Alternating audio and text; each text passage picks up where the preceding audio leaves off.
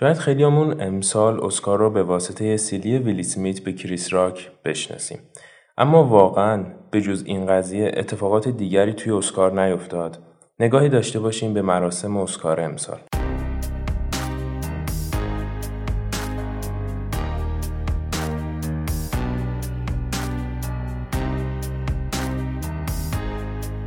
اینجا پادکست اوتوپیاست. من الیارم. منم سنا. تو این اپیزود قراره بپردازیم به مراسم اسکار 2022 با کلی جنجال و حواشی و همه اینا که خب در رأس اونها این قضیه سلی بود که قطعا همتون دیگه 1,000,000 بار شنیدید. ما هم دیگه نمیخوایم زیاد تکرار مکررات بکنیم، ولی علاوه بر این بحث سلی خیلی اتفاقات ریز و درشت دیگه هم در طی چند سال اخیر توی اسکار رخ داده که میخوایم راجع به اون با هم دیگه صحبت بکنیم. خب سنا چه خبر؟ چی سلامتی. این اولین اپیزود ما تو سال 1401. امیدوارم که به همین منوال ادامه داشته باشه و اخبار سینمایی خوبی رو داشته باشیم امسال. اتفاقات خوب سینمایی، فیلم‌های خوب و مراسم‌های بهتر. می‌خوای اول بریم سراغ اخبار و بعدش خود مراسم اسکار. اخبار جدید سینمایی، یه خبر از انیمه و برای انیمه بازها اینه که بالاخره فصل آخر اتک آن تایتان تموم نشد و به جای اینکه 2 پارت داشته باشه قراره 3 پارت داشته باشه و پارت سومش 2023 منتشر میشه و همچنان ما رو مست نگه داشتن تا سال بعد. از وقتی یادم میاد من دارم اتک آن تایتان میبینم و منتظر آخرشم. خب دیگه این بار ایشالله که آخرش باشه. و یه تیزر و پوستری هم منتشر کردن از پارت آخرش که خب تیزر که چه عرض کنم، پوستر رو برداشتن حرکت تیلت دوربین دادن بهش، اسمش هم گذاشتن تیزر و ما قراره باش خوشحال باشیم. امیدوارم که خوشحال بشیم. ای بابا شو بگم والا من خودم زیاد خوشم نمیاد از این عدد فالایی که یه فصل رو میان چند قسمتش میکنن، هر کدومش رو با فاصله چندین ماه از هم منتشر میکنن. امیدوارم نتفلیکس و اچ پی او و دیگه پلتفرما یاد نگیرن از این کارا. آره چی بگم والا فکر کنم اینا چون نتفلیکس و اینا چون همه اپیزودا رو یهو میدن میبینن تموم شد، واسه همین میخوان یه جوری کشش بدن، نمیدونن چه شکلی، میگن ما پارت پارتش میکنیم.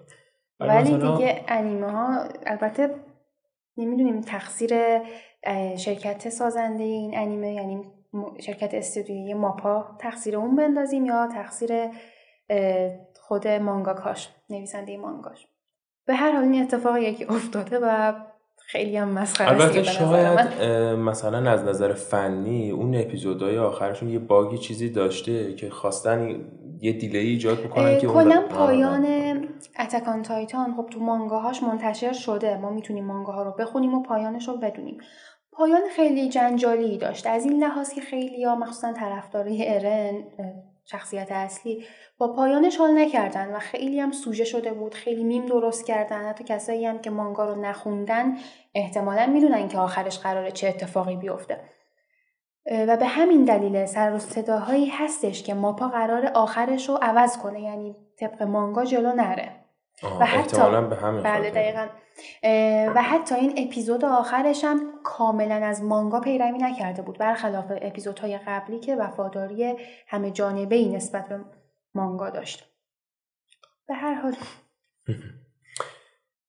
یه خبری که شنیدم خبر خریدن کمپانی مترو گلدوین توسط آمازون بود که به قیمت 8.5 میلیارد دلار مترو گلدوین رو خرید.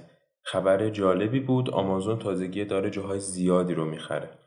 اگه با همین روال پیش بره به نظرم شاید یه مونوپولی ایجاد بکنه تو دنیا و سریالا و مستندای جالبی هم قراره بسازه. آره اتفاقا یه خبر دیگه هم که داشتیم، البته در رابطه با آمازون نیست، راجع به مستند گفتی. نتفلیکس یه مستندی ساخته راجع به حیات وحش که مجری این برنامه باراک اوباماست و در مجری که نمیشه گفت راوی دیگه، فکر کنم راوی میگن که روی مستند صحبت میکنه. اسم این مستند هم Our Great National Parks هستش که راجع به پارک های ملی آمریکاست. خبر دیگه اینه که فیلم برداری فصل 3 ویچر شروع شده و قرار خیلی زودتر از اونی که تصور میکردیم احتمالا منتشر بشه اگه موج جدیدی شروع نشه، چون اصلا این سریال ویچر خیلی بلا سرشون اومده بود از اول کرونا. این دوره‌های متوالی گروهشون کرونا میگرفتن و کل پروژه میخوابید. امیدوارم که دیگه از این اتفاقا نیفته برای هیچ پروژه‌ای.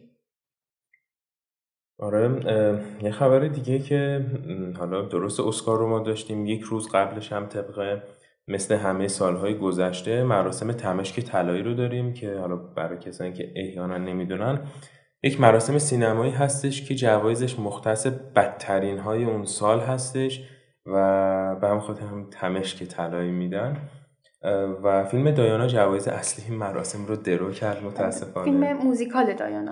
بله و همچنین برای من خیلی عجیب بود اونم این که جرد لتو هم جایزه مکمل مرد رو برنده شد. من یادمه تو همین پادکست هم گفته بودیم که بازیش تو هاوس آف کارد من خیلی دوست داشتم.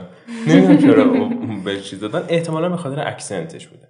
حدس میزنم به این خاطر بوده چون ظاهرا توی کشورهای غربی بحث لهجه و تلفظ خیلی مهمه.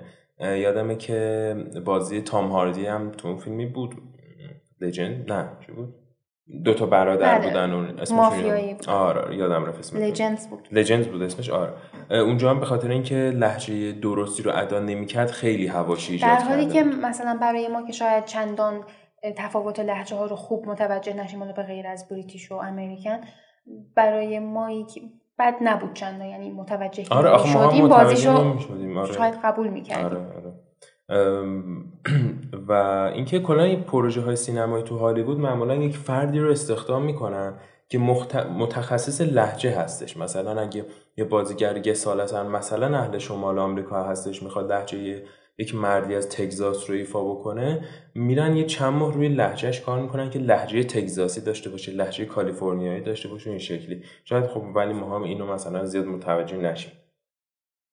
البته بعضیش میشه متوجه بود، مثلا لهجه تگزاسی رو با نیویورکی میشه آدم. آره میشه تشخیص داد، ولی شاید چندان متوجه نشیم کدومش بدتر داره ادا میکنه. آره، تفاوتو بفهمیم فقط. و خبر دیگه این که ریبوت فیلم The Crow رو قراره بسازن، همون فیلمی که پسر بروس لی، براندون لی، سر فیلم برداریش کشته میشه و قراره نقشش هم بازیگر پنی وایز بازی کنه که تو فیلم ایت نقش دلغک رو داشت. کارگردانش هم کارگردان فیلم گوستینشل، روبرت سندرز. خیلی عالی. خبر بعد این که شان پن گفته که اگه تو مراسم اسکار از رئیس جمهور اوکراین زلنسکی اگه اسمشو اشتباه نگم دعوت نشه اسکارم رو ذوب میکنم و تا جایی که میدونم دعوت هم نشد، حداقل تو مراسم اسکار که ندیدیمش. اگه هم بود حداقل میگفتم بیاین شما یه دو دقیقه نطقی بکنید، نبود و حالا منتظر بمونیم ببینیم اسکارش رو ذوب میکنه یا نه. کلا نمیتونن مجسمه اسکار رو بفروشن. آره ولی ذوب کردنش احتمالاً به ذهن هیچ کس نرسیده بود، قانونی هم واسش نذاشتن. آره دیگه اون موقع که قانون میذاشتن میگفتن کی اسکاری که بیاد اسکارش رو ذوب بکنه، چرا ذوب میکنه، بده به من.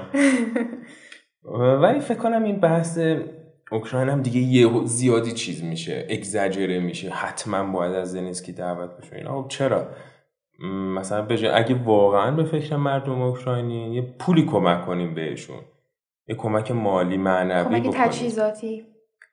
همین ببین مثلا تو همین مراسم اسکار هم دیدی یعنی روبانای آبی رنگ بسته بودن به نشانه حمایت از اوکراین، یا تو مراسم یک دقیقه سکوت کردن به احترام مردم اوکراین.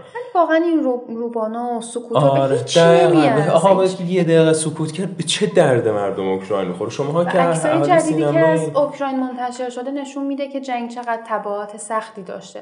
آره اینا فقط میخوان بگن که ما هم آدم خوبی هستیم، ما هم به فکرتون هستیم. خب شما همتون اندازه مثلا یه کشور ما ثروت دارین، یک هزارمه که این پولی که در میارین رو کمک کنیم به مردم اوکراین که واقعا به یه دردی بخوره. سکوت کردن تو به چه درد، به درد عمت میخوره. و این به نظر من این صحبت شانپین هم یه جوری همین شکلی یکم حالت جوگیرانه طور داره به نظر من. خودش هم که پاشده بود رفته بود. آره انصافا خودش از اونایی که از جون مایه میذاره ها، و من منظورم برای بقیه بود حداقل. خب و بروس ویلیس هم که آره. با بازیگری خداحافظی کرد به خاطر بیماریش. خیلی خیلی این که به نظر من یکی فوت بکنه کمتر ناراحت کننده، چون برام میگیم دست سرنوشت بود و تقدیر بود و نمیشه کاری کرد. ولی اینجا چون طرف هنوز زنده است و میدونیم که هست ولی نمیتونه دیگه فیلم بازی بکنه، اونم کسی مثل بروس ویلیس، واقعا دل آدمو بیشتر به درد میاره. خب قبل از اینکه بریم سراغ مراسم اسکار، یه صحبت کوچولی بکنم با مخاطبانمون در رابطه با خود پادکست اوتوپیا. اونم این که احتمال زیاد اخیرا متوجه شدید که اپیزودهای ما پلی نمیشه. اگر شما یا دوستان شما مشکلی از این بابت دارید، بدونید که این تقصیر از جهت ما نیست، به خاطر تحریم شدن سرویس هاستینگمون هستش. یه توضیح کوچولو اگه بخوام بدم، همه پادکست ها به خاطر اینکه پادکستشون رو منتشر بکنن یه چیزی هست به اسم RSS فید که از طرف یک سرویس هاستینگی اون رو دریافت میکنن و پادکست هاشون رو منتشر میکنن. سرویس هاستینگ ما هم انکر بود که تحریم کرده ایران رو و برای تمامی پادکسترهای فارسی زبان که سرویس هاستینگشون از انکر بود که تعداد خیلی از زیادی از پادکست های فارسی زبان هم بود، دوچار چنین مشکلی شدن. پس این مشکل یک مشکل سراسری بود و حالا راه حل چیه؟ راه حل این هستش که به مدت یه هفته دو هفته اینا تا ما داریم فرآیند فنیش رو پیش میبریم تأمل بفرمایید و با فیلتر شکن گوش بدید به اپیزود هامون. با فیلتر شکن شما به راحتی میتونید اپیزود هامون رو از تمامی اپ های پادکچر گوش بدید. و بعد از یکی دو هفته امیدوارم که شالا تو اپیزود بعدی خبرشو بگیم که احتمالا مهاجرت کنیم به یه سرویس هاستینگ دیگه که تحریم نباشه و نیاز نباشه که با فیلتر شکن گوش بدید. اگر این اتفاق بیفته ما حتما اطلاع رسانی میکنیم تا برگردیم به شرایط جدید، که اگر اون اتفاق هم بیفته احتمالا کانال ما در واقع میگن ریدایرکت بشه به یک کانال جدید. لازم باشه که شما این کانال رو آن سابسکرایب بکنید و اون کانال جدید رو سابسکرایب بکنید. الان نمیخوام زیاد توضیحش بدم این رو، وقتی که ما سرویس هاستینگمون رو عوض کردیم مفصل‌تر راجبش توضیح میدم. خلاصه الان در حال حاضر اگر میخواید شنونده اوتوپیا باشید با فیلتر شکن گوش بدید تا ما این مشکل رو حل بکنیم. خب سنا بریم سراغ اسکار، اما اینکه اسکار چه بود و چه بود و چه کرد. May I have the envelope, please? And the Oscar for Best Picture is presented to. And the Oscar goes to. And the Oscar goes to. And the Oscar goes to. And the Oscar goes to. And the Oscar goes. And the Oscar goes. And the Oscar goes to. The Oscar goes to. The Oscar goes to. And the Oscar goes to. The Oscar goes to. And the Oscar goes to. And the Oscar goes to. And the Oscar goes to. Slumdog Millionaire. An American in Paris. Platoon. Birdman. Chariots of Fire. Driving Miss Daisy. Forrest Gump. From here to Canada. D.C. Hamlet. Gandhi. Amadeus. Tom Jones. Ben-Hur. Braveheart. American Beauty. The Apartment. In the Heat of the Night. Midnight Cowboy. $1 Million Baby. Oliver. My Fair Lady. اسکار یا اسم اصلیش بهتره بگیم اکادمی اوارد، یه مراسم خیلی معتبر سینمایی هستش که جایگاهش مثل تونی برای تئاتر، ایمی برای سریال ها و گرمی برای موزیک هستش و شاید شناخته ترین جایزه سینمایی باشه. این خود اسکار مربوط میشه به اکادمی موشن پیکچر آرت و ساینس آمریکا که به اختصارم AMPAS میگن و خب تو 24 کتگوری فعالیت میکنه، ولی از اول قضیه 24 کتگوری نبود. برای اولین بار تو 16 می 1929 توی مراسم خصوصی آوردن این اکادمی آوردز رو برگزار کردن که بلیتش هم گرون نبود، $5 بود و جالبه که برنده ها هم از 3 ماه پیش اعلام کرده بودن. واسه همه $5 بود. هیچ هیجانی نداشت و اولین برنده یا دریافت کننده اسکار جایزه اسکار مجسمش در واقع کسی به اسم بازیگر آلمانی به اسم امیلیان گینز و دلیل این که خیلی زودتر از بقیه دریافت کرد این بود که می‌خواست بره اروپا، نمیتونست تو مراسم حاضر بشه. خب مجسمه منم بدید برم، من که از 3 ماه پیش میدونستم. این آقای یان گینز چون بعدها تو فیلم‌های تبلیغاتی هیتلر بازی کرده، بعد از فروپاشی این نظام فاشیستی دیگه نتونست فعالیت بکنه و جالبه که به خاطر 2 تا فیلم برنده اسکار شد ولی 1 دونه جایزه بهش دادن. چرا؟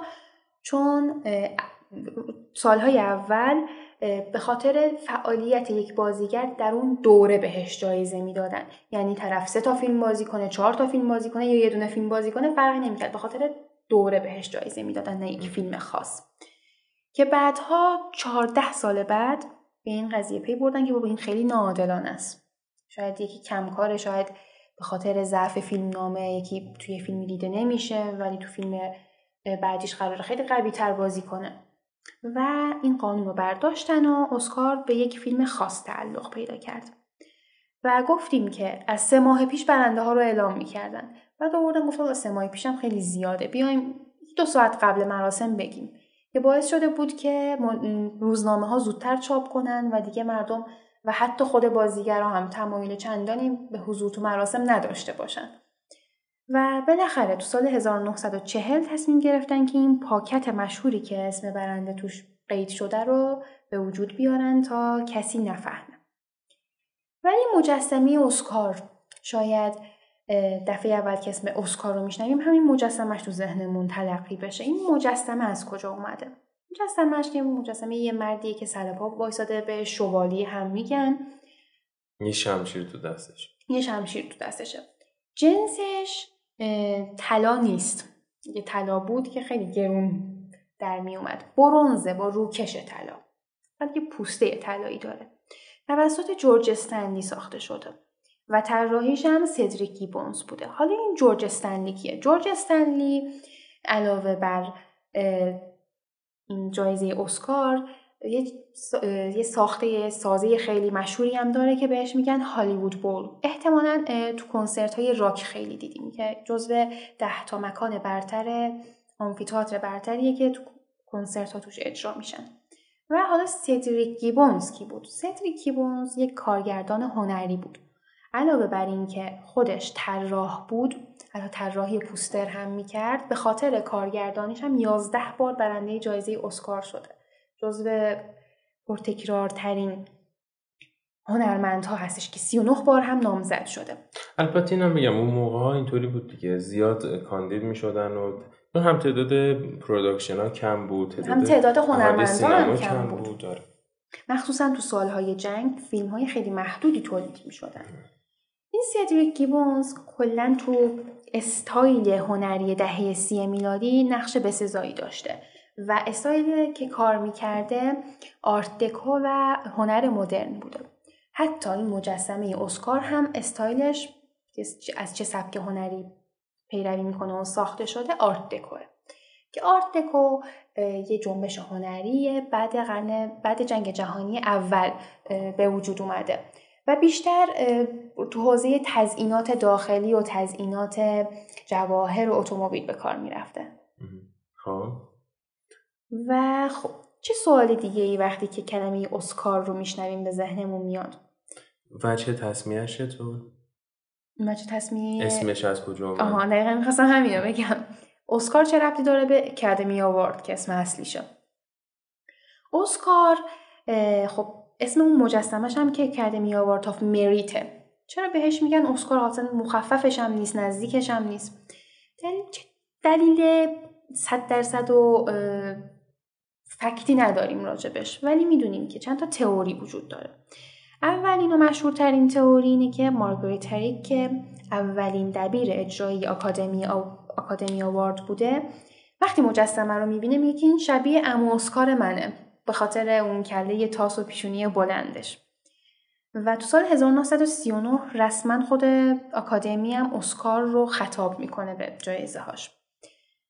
و یه نظریه دیگه هم وجود داره که شخصی به اسم النور لیبرگ گفته که این شبیه اسکار دومه. اسکار دوم شاه قبلی نروژ و سوئد بود. حالا شباهت چندانی به غیر از تاس بودنشون ندارن، ولی احتمالاً تئوری اول درست‌تره.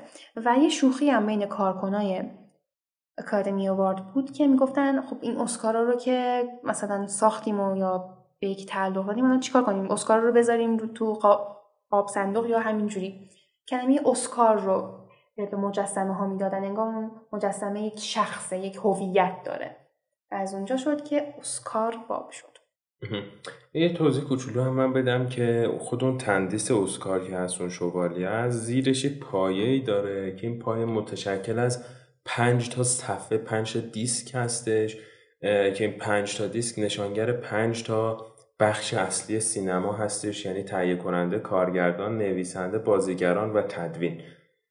نه تدوین، نه فیلم برداری فکر کنم. که این 5 تا رو ارکان اصلی سینما میدونن، به همین خاطر 5 لایه هستش. و این مجسمه طلایی آیا همیشه از طلا بوده؟ جواب میتونه خیر باشه، چون زمان جنگ جهانی دوم از گچ ساختن و رنگش کردن. و بیچاره اونایی که ته جنگ جهانی دوم برنده شدن توتی رنگ میکنم از گچ ساخته بودن. خب حالا چرا از گچ؟ مثلا از آهن میساختن، شاید گچ خیلی گرون‌تر بود. آخه گچ میشکنه، پلاستیک هم ارزان‌تر در میاد، هم انعطاف پذیریش بیشتره، سبک‌تر، بسته به شرایط زمان خودش ساده تر بود گچ. آره که البته بعدها هم وقتی که جنگ تموم شد و وضعیت اقتصادی آمریکا بهبود پیدا کرد، به اونا فراخوان دادن، گفتن بیاین اسکاراتونو برگردونین، طلاشو بدین. گچ دادن، طلا گرفتن. الان ما 24 تا کتگوری داریم، ولی گفتیم که از اول کار 24 تا نبود، بخش‌هایی بهش اضافه شدن. مثلا تو 74 اسکار که تو سال 2002 برگزار شد، تازه بخش انیمیشن رو اضافه کردن، یا بخش فیلم خارجی زبان رو تو چندین 20 و چند سال بعد از اولین اسکار اضافه کردن. و حتی بازیگر مکمل هم 1936 به اسکار اضافه شده. راجب فیلم‌های خارجی هم بگم که اولش جایزه برای فیلم‌های غیر آمریکایی داده می‌شد که بعدها عوض شد اسمشون خارجی زبان. بله. یعنی فیلم‌هایی که بجز انگلیسی هستن. دلیلش هم این بود که چون بریتانیا اون موقع معمولاً یه سر و گردن بالاتر بود، به همین خاطر یه جورای اجحاف میشد در حق بقیه مملکت‌ها. و همین خاطر گفتن که نه آقا، ما کل انگلیسی زبان رو جزو کاتگوری اصلی در نظر میگیریم، اونایی که غیر انگلیسی زبان هستن، فارن لنگویج ها رو توی کاتگوری دیگه. که اینم ظاهرا عوض شده، یعنی امسال یادمه که وقتی اعلام می‌کردن گفتن که بست اینترنشنال فیلم، یعنی بهترین فیلم بین‌المللی، که این ظاهرا دوباره عوض کرده از امسال یا سال پیش اسکار اینو عوض کرده. و یه چیز جالبم اینه که در ابتدا که به فیلم‌های خارجی زبان یا فیلم‌های غیر آمریکایی جایزه میدادن، اصلا جای تندیسش مثل همین تندیس مشهور اسکار نبود، یه شکل دیگه‌ای داشت و جزو اسپشیالاش بود که حالت جداگونه‌ای داشت. و بعدها آوردن تندیس واقعی اسکار رو بهشون دادن. و حالا در رابطه با همین 24 تا کاتگوری که در حال حاضر موجود هستش، یه سری چیزا برام خودم هم مثلا سواله. یکی از اینا بحث جلوه‌های ویژه است که ما تو جشنواره فجر خودمون 2 تا جایزه جلوه‌های ویژه داریم. یه جایزه جلوه ویژه میدانی داریم، یه بصری داریم. ولی اسکار که دیگه، هالیوود که دیگه قطب جلوه‌های ویژه است، یه دونه مثلا جایزه اسکار داره. یا مثلا 5-6 سال پیش بدلکارا خیلی رفته بودن، تجمع کرده بودن، اعتراض کرده بودن که چرا اسکار یک کاتگوری برای بدلکارها در نظر نمیگیره. و واقعا شاید برای ایران یا مثلا خیلی از کشورهای اروپایی دور از ذهن باشه، ولی خب هالیوود واقعا یکی از ارکان هستیش به خاطر بدلکارهاست. آره، اگه بدلکارها نباشن تو هالیوود، بسیاری از این فیلم‌های اکشن اصلا ساخته نمیشه. و شاید بشه گفت که اسکار میتونه حداقل در سالهای بعدی یک کاتگوری دیگه هم برای بخش بدلکاری اضافه بکنه. یا یکی دیگه از کاتگوریایی که برای من همیشه سواله، که البته اینم تو سال پیش بود، از امسال کلا خیلی اسکار عوض شده، تا سال پیش این بود که یه دونه جایزه بست ساند ادیتینگ میدادن، یه دونه هم بست ساند میکسینگ میدادن که خب اتفاق خوبی که افتاده این دام الان ادغام شدن بست ساند دارن مثلا، چون اکثرا هم سالهای قبل اون فیلمی که بست ساند ادیتینگ رو برنده میشد بست ساند میکسینگ رو هم برنده میشد. حالا اینو من نمیتونم چطور بیام اینتگریتش بکنم با کاتگوری خود ما. تو ایران مثلا میگیم جایزه بهترین صدا برداری، صدا گذاری، این مشخصه دیگه، یه بخشی هستش که صدا رو برمی‌داره از محیط، یه بخشی هستش اون صدا رو میذاره و این دوتا کاتگوری کاملا جداست و کاملا ملموسه که دوتا جایزه جدا داشته باشه. اسکار بیاد از فجر ما یاد بگیره یه جوری. آره این واسه من ملموس نبود ساند ادیتینگ با ساند میکسینگ دقیقاً چه فرقی داره. همون وی‌افیکس و اس‌افیکس هم به نظر من چندان عادلانه نیست. این که اصلا خب اونی که صدا رو ادیت کردن صدا، خب میکس صدا خب جزوی از ادیت صداست دیگه، فرقش چیه دقیقا نمیدونم. من تنها چیزی که به ذهنم رسیده بود این بود که اونایی که صدای گل بلبل میذارن ساند میکسینگ میشه، اونایی که صدا رو عوض میکنن ساند ادیتینگ میشه. نمیدونم تو اگه اطلاعات بهتری داری؟ منم برای همین تقریبا. و حداقل خوب شد از امسال که جایزه بهترین صدا، جایزه بهترین صدا رو میدن. یا یک دیگه از کاتگوریایی که به نظر من اینم جالبه توی اسکار برای بحث فیلم نامه است که یه دونه اورجینال اسکرین پلی داریم، یه دونه ادپتد اسکرین پلی داریم، اقتباسی و غیر اقتباسی. که اقتباسی دیگه مشاهده اونایی که از روی یک فیلمی، زندگی نامه شخصی، کتابی از یک فیلم دیگه ای ساخته شده باشه بهش میگن اقتباسی، و اونایی که حاصل در واقع تفکرات خود نویسنده باشه هم بهش میگن اوریجینال یا غیر اقتباسی. این خودش این کاتگوری جالبیه، فرصت بیشتری رو میده به فیلم نامه نویسان. رکوردهای جالبی هم تو اسکار زده شده که لیست خیلی بلند بالایی داره. اگه بخوایم خیلی مختصر بهشون اشاره کنیم، فیلم هایی که بیشترین جایزه اسکار رو بردن 3 فیلم بود در طول تاریخ: بن‌هور و تایتانیک و لرد آف دی رینگ. قسمت در کدوم 14 تا اسکار برنده، 11 تو 14 بخش کاندید بود. The Return of Kings که این که هرچی نامزد شده بود رو برنده شده، هر 11 کاتگوری که نامزد شده بود برنده شده. و بیشترین آواردی که یک نفر خاص تونسته به دست بیاره، بازیگر نیست، والت دیزنیه. و 22 تا اسکار برنده شد. و ادیس هد طراح لباس هم 8 تا جایزه برنده شد. آره و بیشتر تعداد نامزدی هم همچنان ماره مریل استریپ، یا مریل استریپ اونم بیشتر تعداد نامزدی رو داشت. و اتفاقای عجیبی هم افتاده تو اسکار که حالا اسکار امسال هم به این لیست اضافه شده. سیلیه ویل اسمیت مثلا تو سال 1974 یه مرد لخت پا میشه میره رو صحنه اسکار رو میدوه. چرا؟ به چه نیتی؟ به خاطر طرفداری از حقوق همجنسگراها. خب چرا لخت میدوه؟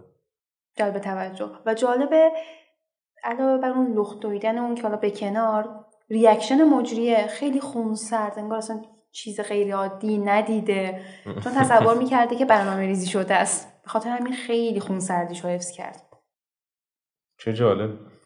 و تو سال 1973 مارلون براندو که به خاطر فیلم گادفادر پدرخوانده برنده جایزه اسکار شده بود، به جای خودش یه بازیگر سرخپوست رو فرستاده و از گرفتن جایزه هم امتناع کرده.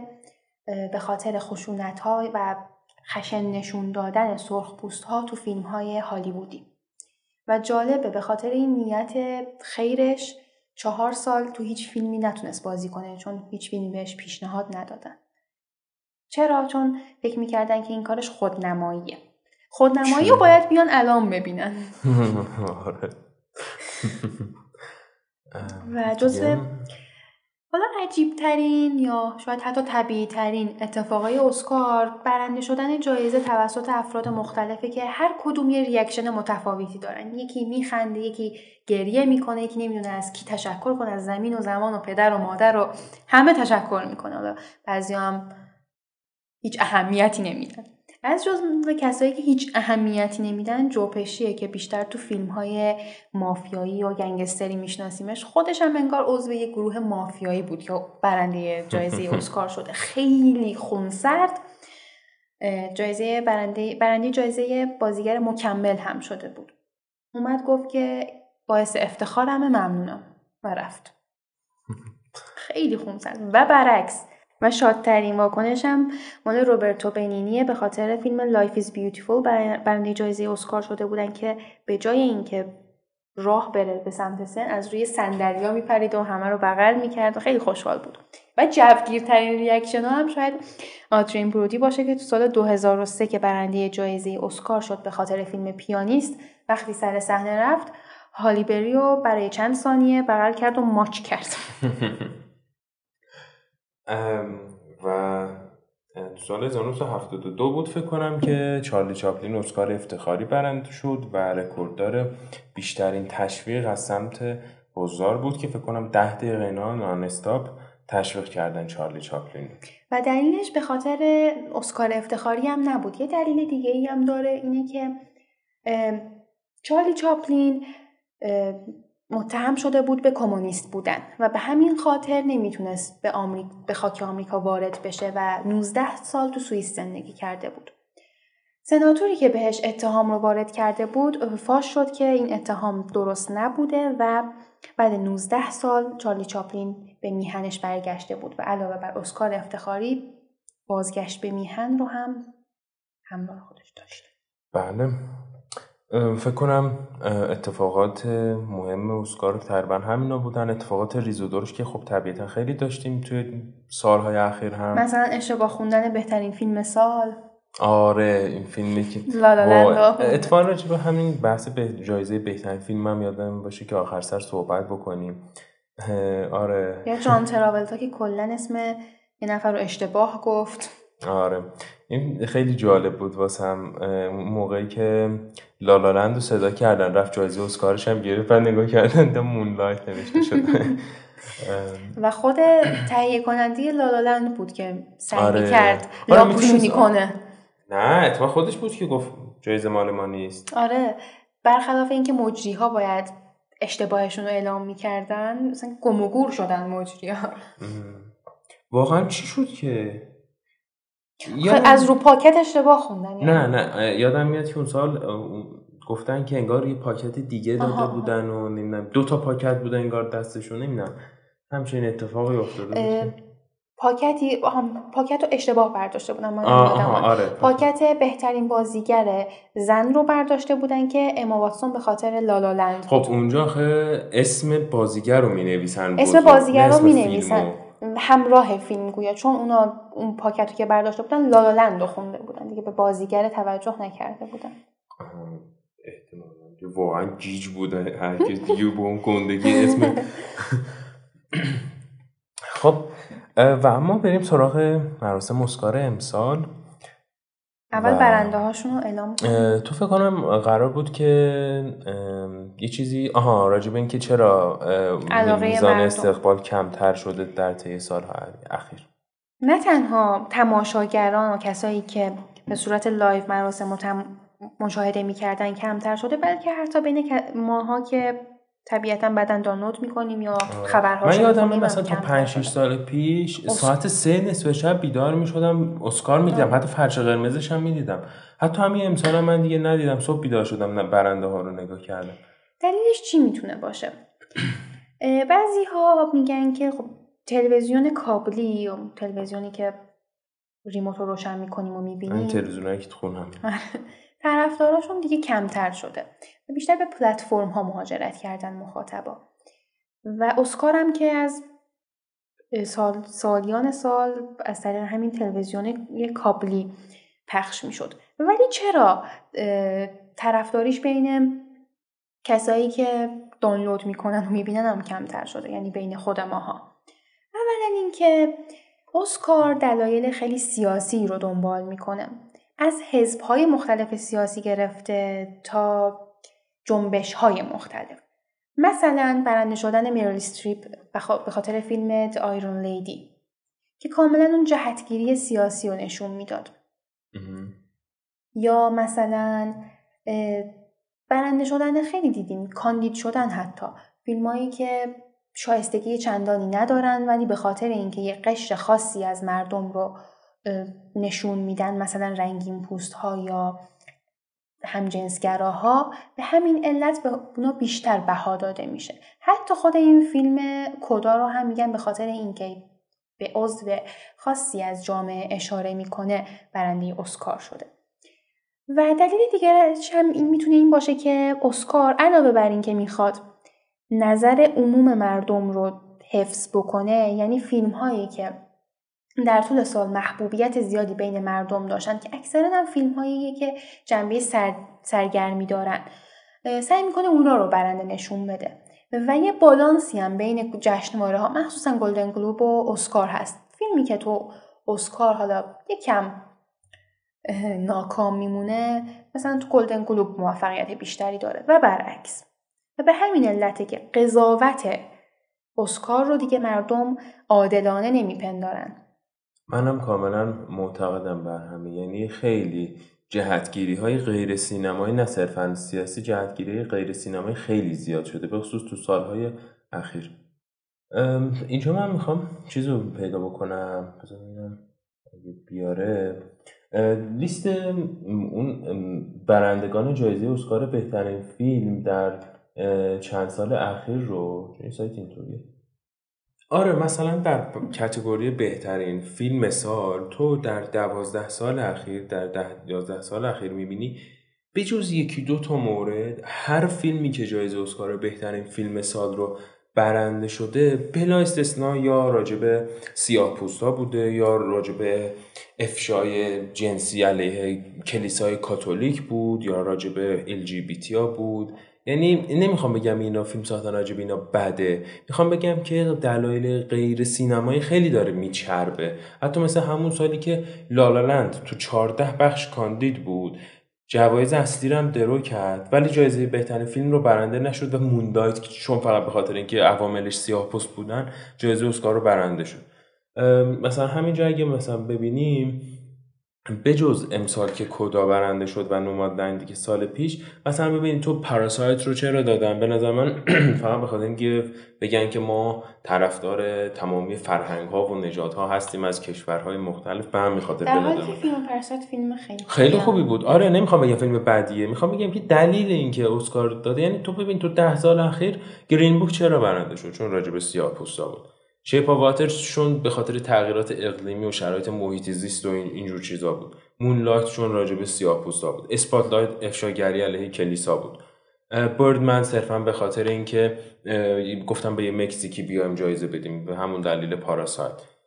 تو منم به کار کردنش گفتم یه مکزیکی گرین کارت داده. ما 12 سال بردگی راجع به سیاه‌پوستا بود. و حالا از آرگو به بعد کی چی؟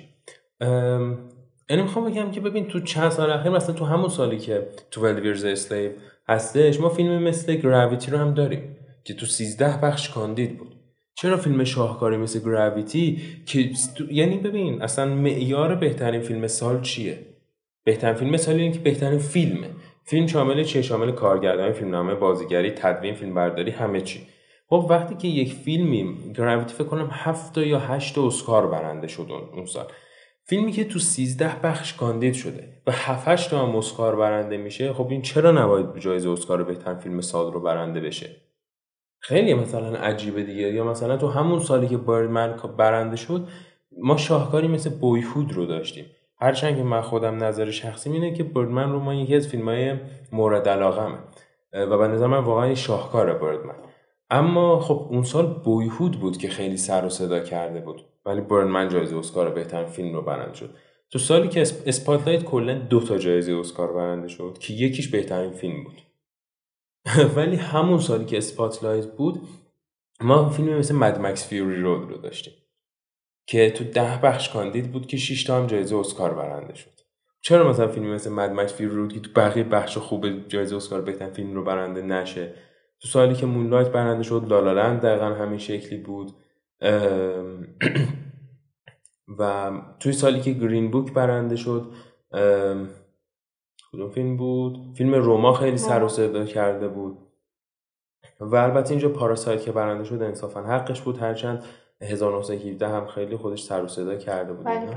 آره ولی میخوام بگم که این اتهامات سیاسی که میزنن نسبت به اسکار بی پایه و اساس هم نیست، اصلا نیست. یعنی اسکار خیلی حتی دیگه تا جایی بود که 2-3 سال پیش بود که اومد اعلام کرد به صورت رسمی که ما فقط فیلم هایی رو بهشون کاندید میکنیمشون که حداقل نمیدونم 1/3 عواملش سیاه پوست باشه. چه ربطی داره آخه؟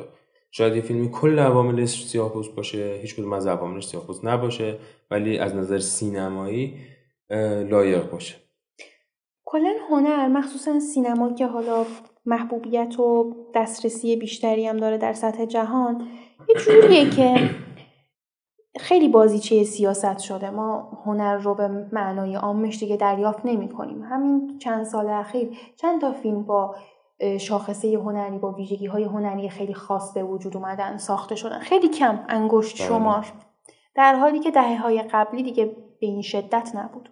حتی فیلم‌هایی که جنبه سرگرمی بیشتری داشتن باز هم ارزش هنریشون رو حفظ کردن که بعد از سال‌ها ما می‌بینیم مثلا فیلم‌های دهه 90 و 80 رو می‌بینیم همچنان لذت می‌بریم. ولی مثلا یه فیلمی که تو مخصوصاً 2013 به بعد ساخته شده 5 سال بعد بپرسن که راجع به چی بود، شاید هیچی یادمون نیاد.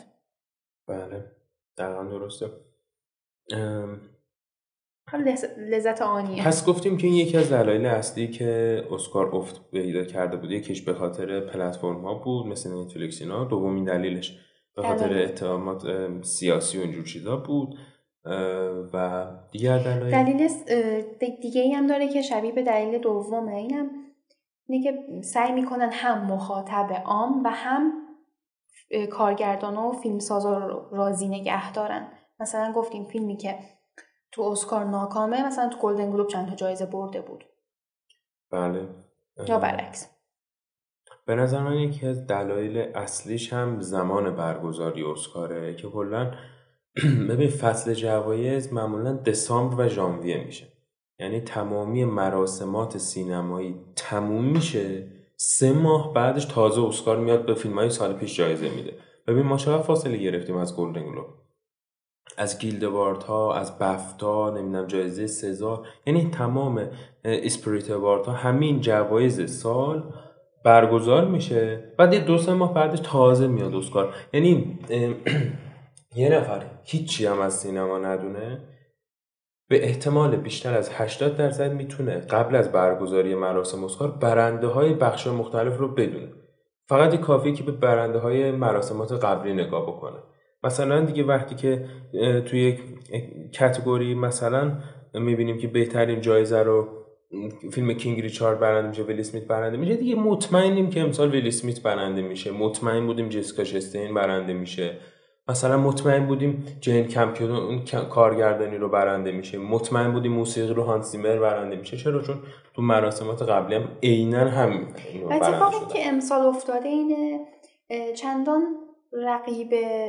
رقابت سرسختی بینشون نبود و برنده هم رقیب آنچنانی نداشتن. به خاطر همین خیلی قابل پیش بینی بود. حتی چند اپیزود قبلم من مثلا گفتم که درایو مای کار 100% جایزه بهترین فیلم خارجی رو میگیره.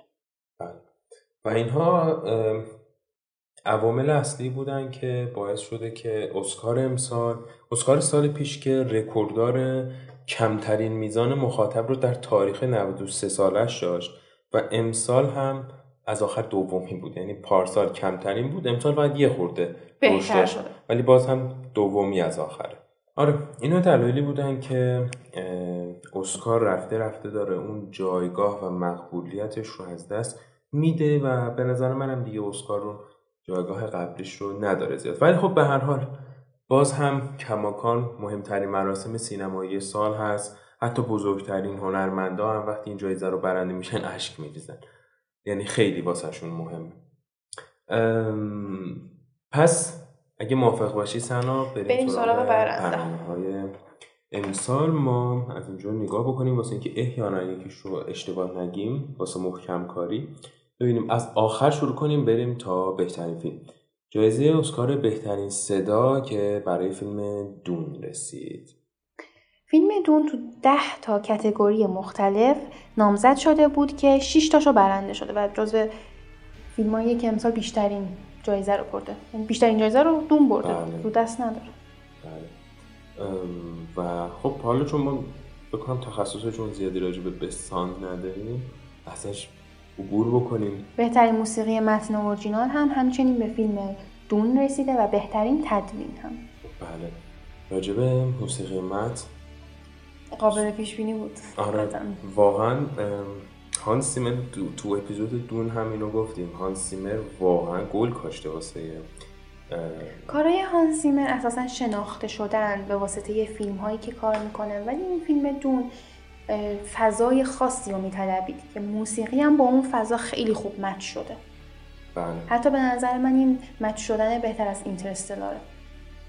موسیقی رو کار ندارم آره متوجهم. تطابقش با فیلم. وقتی اون جایی که صدای شیون یه جایی هم که مردها صدا در میارن، اون جایی که اون سیاره امپراتوری رو نشون میداد، اون لشکر وایستاد اونجا صدای مرد و اون صدای شیون زن خیلی خوب اومده ترکیب شده و نبوه هانس سیمر رو نشون. تو اپیزود دون راجع به تدوینش هم گفتیم که چقدر تدوین تر و تمیزی هم داشت. بله. راجع به موسیقی ما یه تیکه‌شو میذاریم حتما. و موسیقی هانس سیمر واقعا امسال خیلی خوب بود. ببین دیگه در حدی بود که پیشنهاد کار نولان رو برای تنت رد کرده بود به خاطر ساخت موسیقی دون.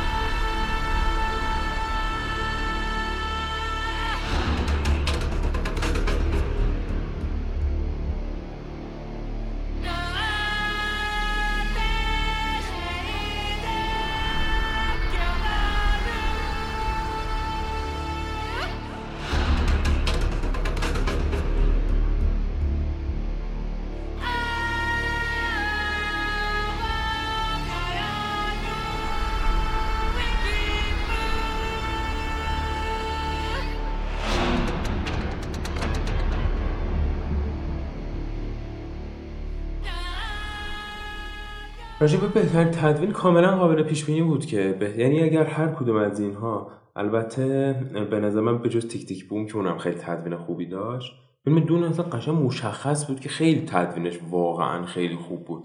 تو چند سال اخیر فکر کنم بدون موسیقی میگم تدوین مد مکس فیوری رود خیلی خوب بود که اونم اگه اشتباه نکنم برنده هم شد و امسال هم فیلم دون هم تدوین خیلی خوبی داشت انصافا. و بهترین طراحی صحنه هم باز فیلم دون برنده شده که اگه یادتون بندازین کسایی که فیلم دون رو دیدن، جایی که لشکرها وایستاده بودن چه طراحی صحنه‌ای بهتر از اون برای نشون دادن عظمت یه جهان خیالی. آره اون شهری که ساخته بودن شهر اراکس بود. کجا بود؟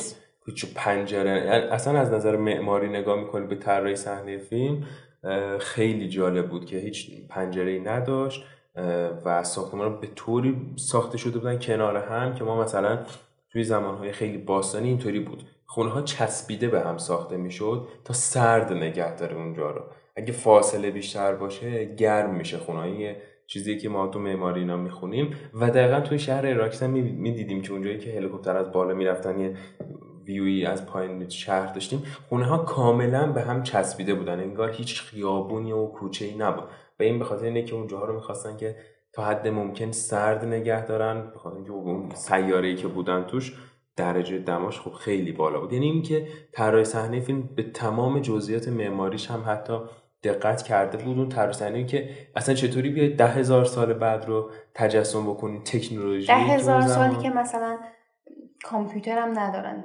تکنولوژیشون وابسته به چیزهای دیگه است. آره.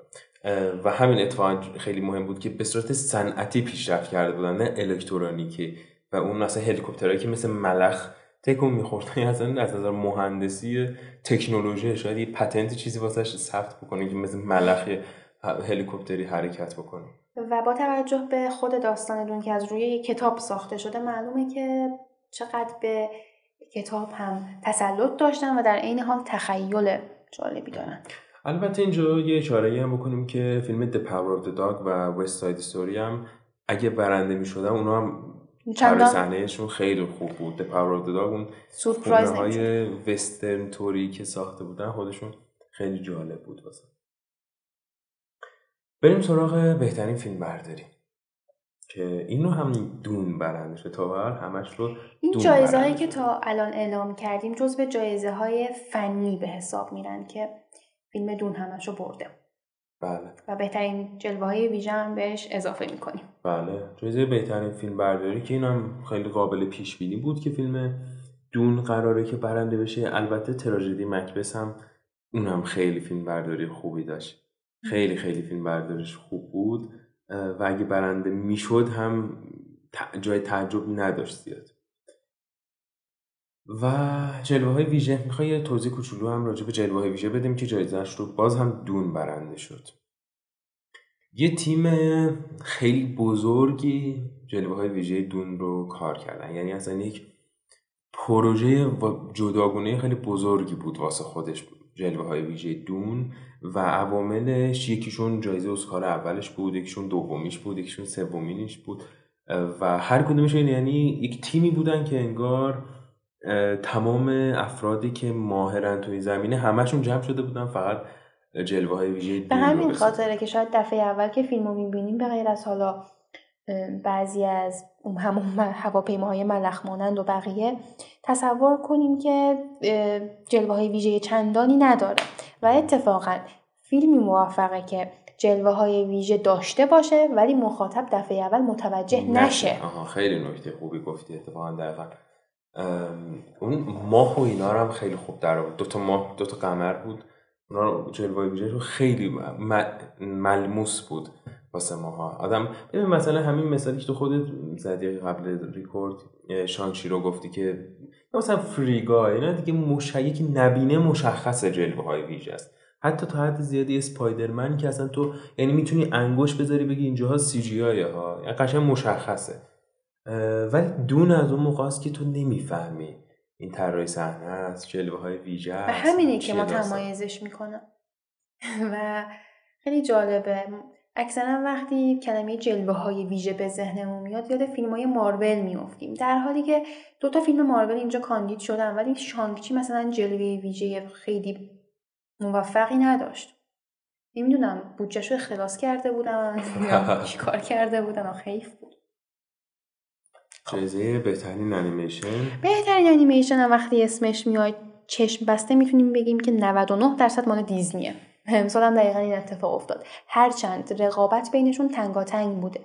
انیمیشن انکانتو برنده شد ولی مثلا لوکا و رایا و میشل ها در برابر ماشین ها هم خیلی قدر بودن. حتی انیمیشن فلیک ژانرش مستنده و دقیقا جزو اون انیمیشن هاست که برای بچه ها ساخته نشده، تو بخش مستند هم کاندید شده، هرچند هیچ کدوم از این نامزد شده بودن هاش رو برنده نشده. چه جمله عجیبی گفتم.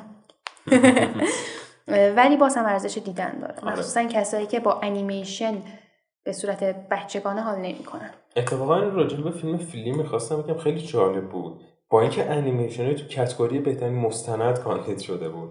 خیلی جالبه ها. اصلا واسه من یه هنوز کامل جا نیافتاده یه انیمیشن چطور میتونه مستند باشه. یه مستندی که انیمیشن بیشتر یه مستندیه که انیمیشنی که مستند. و تو بخش بهترین فیلم خارجی زبان هم کاندید بود، یعنی تو 3 بخش کاندید بود با اینکه یه فیلم انیمیشن بود. فیلم فیلی رو داریم میگیم ما.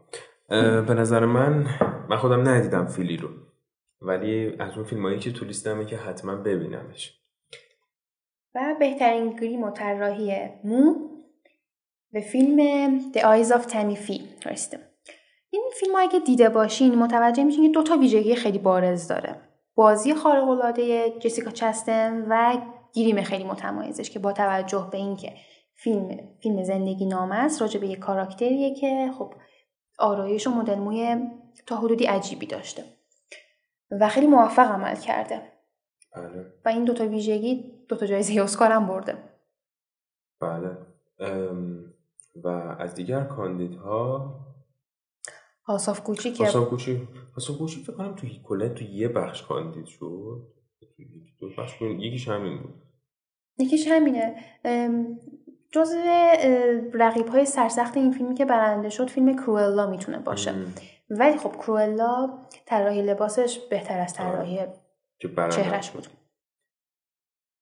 و بهترین مستند کوتاه که به فیلم The Queen of Basketball رسید. دقت کردی فیلمایی که راجع به بسکتبال ساخته شده، فیلم‌های مستند کوتاهی که راجع به بسکتبال ساخته شده اکثرا و اتفاقاً یکی دو سال پیش بود فکر کنم انیمیشن دیگه هم بود که برنده فیلم کوتاه شد. خلاصه این که یه 5-6 تا جایزه اسکار راجع به بسکتبال داریم. آها نه اونی که من میگفتم آره انیمیشن نبود، فیلم لایو اکشن بود که برنده اسکار شد. بهترین انیمیشن کوتاه وینچیل ویپر. دیدی فیلمو؟ من ندیدم، به خاطر همین نمیتونم قضاوت کنم. بهترین فیلم کوتاه هم The Long Goodbye. اسکار خوبی که داره به بخش کوتاه خیلی دقت کرده، یعنی اسکار تو بخش کوتاه 3 تا جایزه داره: بهترین مستند کوتاه، انیمیشن کوتاه و فیلم معمولی کوتاه. که فیلم The Long Goodbye برنده جایزه اسکار امسال شد. بریم سراغ جایزه‌های اصلی. مکمل زن آریانا دبوز به خاطر فیلم وست ساید استوری. این فیلم وست ساید استوری سال 1961 هم یه بار ساخته شده بوده که تو همون سال هم به خاطر همین نقش ریتا مورنو جایزه بهترین بازیگر نقش مکمل زن رو میگیره. اتفاق جالبیه، دوتا اسکار به خاطر یه نقش. از رقیباش کریستین دانست هم برای The Power of the Dog نه کریستین آره برای The Power of the Dog خیلی خوب بازی کرد. یه سوال، اون کریستین دانست شوهر واقعیش همونیه که توی The Power of the Dog بود؟ شوهر واقعیش پلیمونزه، همونی که اونجا بود احتمال. چون این چیزه تا شوخی میکردیم کمدیانه مجری مراسم رفت یه جا به کریستین دانست گفت پاشو، میخواست بشینه که مثلا به شوخی لاس میزد با مرده و مرد گفت اون زن منه و من اول فکر کردم داره به فیلم The Power of the Dog اشاره میکنه ولی دیدم کنار هم نشسته بودن. ازدواج رسمی نکردن، احتمالاً با هم زندگی میکنن. نمیدونم، مثلا نمیدونم با هم دیگه در ارتباط هستن. چون که یه اتفاق جالبی هم تو اسکار افتاده اینه که خب پنلوپ و خاویر باردم که دوتاشون هم نامزد شده بودن. از طرفی همین دانس و پلیمونز هم پس یعنی با هم دیگه واقعا آها من اصلا نمیدونستم با هم دیگه ارتباط عاطفی دارن یا ندارن. جالب بود برام. و بهترین فیلمنامه اورجینال به خاطر فیلم بلفاست. خیلی فیلمنامه چرنده بود. من ندیدم و به خاطر همین حرف تو چندان رغبتی به دیدنش نداشتم. من اصلا هیچ پوان مثبتی راجع به فیلم بلفاست نمیبینم. فقط یکم فیلم برداریش خوب بود، یکی من بازی جودی دنچ خوب بود. همین حد میتونم بگم. نمیدونم چرا جایزه فیلمنامه رو برنده شد. یعنی مثلا اینجا انصافاً حق لیکوریش پیتزا بود که اینو برنده بشه، یا خود دون لوکاپ فیلمنامه‌اش خوب بود واقعا. کینگ ریچارد نه حتی به نظر من The Worst Person in the World هم فیلمنامه خوبی داشت. اونم من چون ندیدم نه فیلم نروژیه. و بهترین بازیگر نقش مکمل مرد تروی کاتسر برای فیلم کودا که این بازیگر ناشنوا هستش و اتفاق جالبی که افتاده بود اکثر حضار به صورت دست زدنی که ما میشناسیم تشویق نکردن و از زبان اشاره برای ناشنوا یا استفاده کردن. دستشون تو تکون میدن.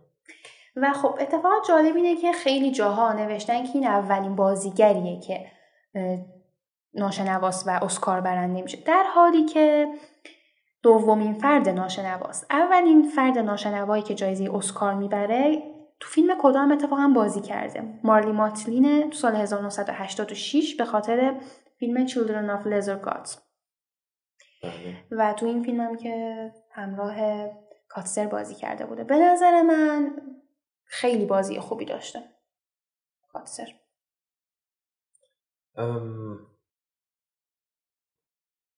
کانسر از اول به صورت مادرزادی ناشناس بود.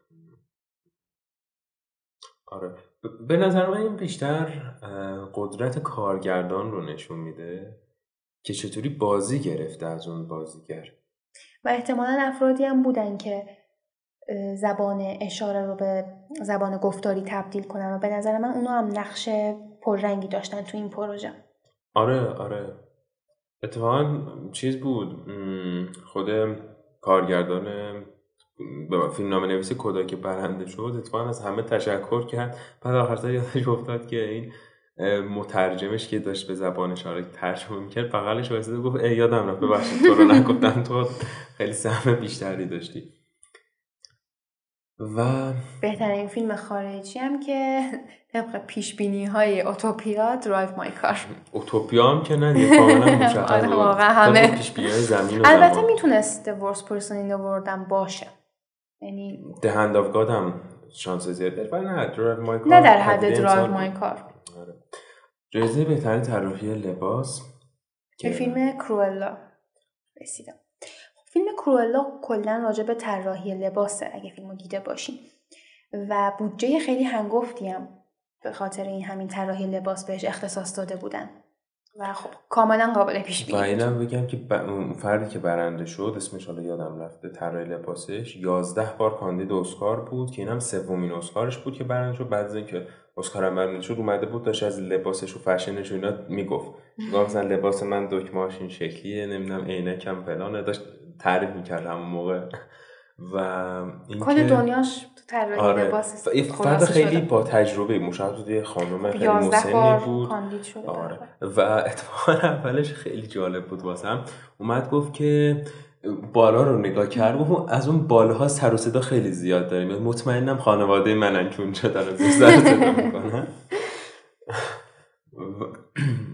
و بهترین فیلمنامه اقتباسی به فیلم کدا میرسه و خب میتونست به فیلم دونم برسه. به نظر من درایو مای کار، درایو مای کار هم که از رو داستان، یکی از داستان کوتاهای موراکامی برداشته شده، همشون به نوعی قدر بودن. آره، به نظر من دون و درایو مای کار شاید حتی جایگاه بهتری داشتن نسبت به کودا، چون یه قسمت هایی از فیلم کودا از لحاظ فیلم نامه نویسی اشکالایی داشت. ببین به نظر من چیز خاصی نداشت کدا، یعنی فیلم خوبی بود. فیلم خوبی بود واقعا، فیلمیه که حال خوب کنه، فیلم مثبتیه در کل. ولی خب یه نم تینیجری میزنه، یکی همون رابطه بین اون دختر و پسرم خیلی کلیشه‌ایه. آره، فیلم کلیشه‌ایه کلا، ولی کلا حتی موضوعش هم موضوعی که شاید قبلا بهش فکر کرده باشیم، ولی بعضی وقتا هم خوبه که همین کلیشه ها رو ببینیم. ببین آخه صرفا به خاطر حال خوبش، داستان در رابطه با موفقیت یک دختر که تو شرایط سختی داره بزرگ میشه، آخر سر از دانشگاه خوبی که میخواد تو رشته موسیقی قبول میشه و فیلم تموم میشه. اما به نظر من ایراد کار حالا کجاست؟ ایراد کار اینه که به اندازه کافی این سختی که کشیده تا مثلا اون مدرس موسیقیش رو راضی بکنه، خانوادهش رو راضی بکنه، نشون داده نمیشه تو فیلم. یعنی اینطوریه که یه بار میبینیم آره دعواش میشه با خانوادهش، میگه که من نمیخوام تا آخر عمرم مترجم شما باشم، بعد فرداش میبینیم کات، فرداش اومدن خانوادهش دارن موسیقی اجراش رو میبینن. یا مثلا ندیدیم چی شد که یهو اون دختره، اون دوستش که مثلا ظاهرا هم خیلی آدمی بود که بی قید و بند بود، چی شد که به یه پسری که کلولال بود عاشق شد، عاشق موند. اتفاقی که اون وسط افتاد رو نمیدونیم. یا مثلا یهو اونجایی که تو اتحادیه، از اتحادیه اومده بودن قیمت ماهیار و اینا رو میخواستن بیشتر کنن، همه اعتراض میکردن و اینا، بعد یهو این پدر بلند میشه با زبان اشاره چند تا فوش میدن بهشون، اینا همه بلند میشن دست میزنن چی شد، چرا یهو کسی که تا همین دیروز هیچ جایگاهی بین ماهی ایران نداشت یهو ارجع و قرب خاصی پیدا کرد؟ احتمالاً به خاطر اینکه تونسته بود خیلی راحت حرفشو بزنه. آخه ببین علاوه بر اون اینا مشکل بازاریابی داشتن واسه فروش ماهی، اینا یعنی اینطوری بود که ماهیگیری میکردن میآوردن بحث فروششون میدادن به یکی دیگه که اونا هم درصد بالایی برمی‌داشتن. یکی از جریانات اصلی داستان فیلم اینه که این خانواده تصمیم میگیره دیگه باج نده به اونا و خودشون ماهی که دارن صید میکنن خودشون بفروشن. حالا یه سری برنامه‌ریزی بازاریابی میکنن و این داستانا، بعد یهو میبینیم کات یه اتوبوس خریدن، یه کامیون خریدن، خودشون دارن همه کارا رو خودشون میکنن. خب اینا مگه مشکل مالی نداشتن؟ چی شد که تونستن از این حالت گذر کنن؟ هیچی نشون نمیده و ما فقط داریم اتفاقات رو منتهی الیه همه چیز رو میبینیم، معلول ها رو داریم فقط میبینیم که این اینطوری شد، اون از موسیقی قبول شد، اینا ثروتمند شدن، این با اون وارد رابطه شد، یعنی همه چیز داشت نهایت کار نشون داده. فرآیند آره نه فرآیندشون نشون نمیداد. به نظرم این از ضعف‌های فیلمنامه‌اش بود. بهترین مستند که فیلم سامر آف سول که فکر کنم توی حالا این بخش بود یا نه تو فیلم مستند کوتاه بود اگه اشتباه نکنم که 2 نفر ایرانی کاندید شده بودن، 2 نفر ایرانی با فامیلای میرزایی کاندید شده بودن برای اون فیلم. یادم نمیاد دقیقا برای بهترین مستند بود یا مستند کوتاه بود امسال.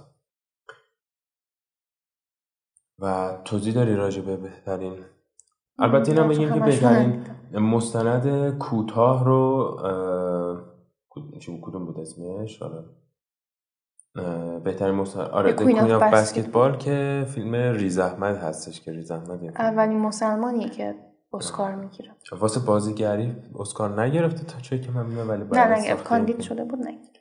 برای نایت کراولر کاندید شده بود یا نه برای چیز برای ساند آف متال کاندید شده بود. برای نایت کراولر بود یا کی بود اون یکی جک جیلنهال بازی کرده بود فیلم بعد نایت کراولر بود دیگه. آره دستیارش بود ریز احمد. اونجا نمیدونم کاندید شده بود یا نشده بود. کشت آخرش. آره آخرش کشت با خندان چهره خندان کشت. خب و بهترین بازیگر نقش اول زن جسیکا چستین برای فیلم The Eyes of Tammy Faye.